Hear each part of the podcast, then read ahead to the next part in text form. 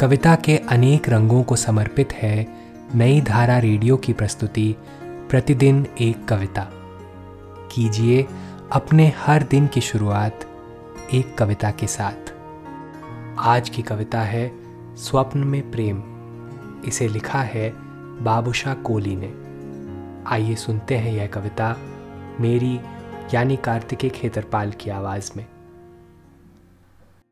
दूसरे दिनों से जरा ज़्यादा ही होती है हरारत उस सुबह की। रॉकेट सा आसमान चढ़ जाता तापमान। यकायक भाप के जंगल में तब्दील होता बाथरूम का आईना। कुल जमा तीन अक्षर भरते कुलाचे चारों दिशाओं में। दिशाओं के चार से दस होते देर नहीं लगती। सारी दिशाएँ प्रेम का बहुवचन है। जब तक शिकारी तानता धनुष ओझल हो जाता मायावी हिरण आँखों की चौंध में।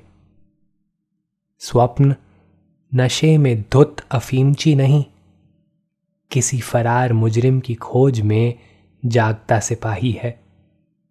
और तुम मेरी उनींदी काया में छुप के रहते हो ऐसे कि जैसे ऑनेस्टी में बेईमानी से एच रहता है। आज की कविता को आप पॉडकास्ट के शो नोट्स में पढ़ सकते हैं। आप जहाँ भी प्रतिदिन एक कविता सुन रहे हैं, वहाँ अपने कमेंट शेयर करना ना भूलें। अगर आप चाहते हैं कि नई धारा रेडियो की यह प्रस्तुति हर सुबह आपके व्हाट्सएप पर आ जाए तो हमें इस नंबर पर मैसेज भेजें। Seven four two eight seven seven five three seven six कल एक और कविता के साथ फिर मिलेंगे।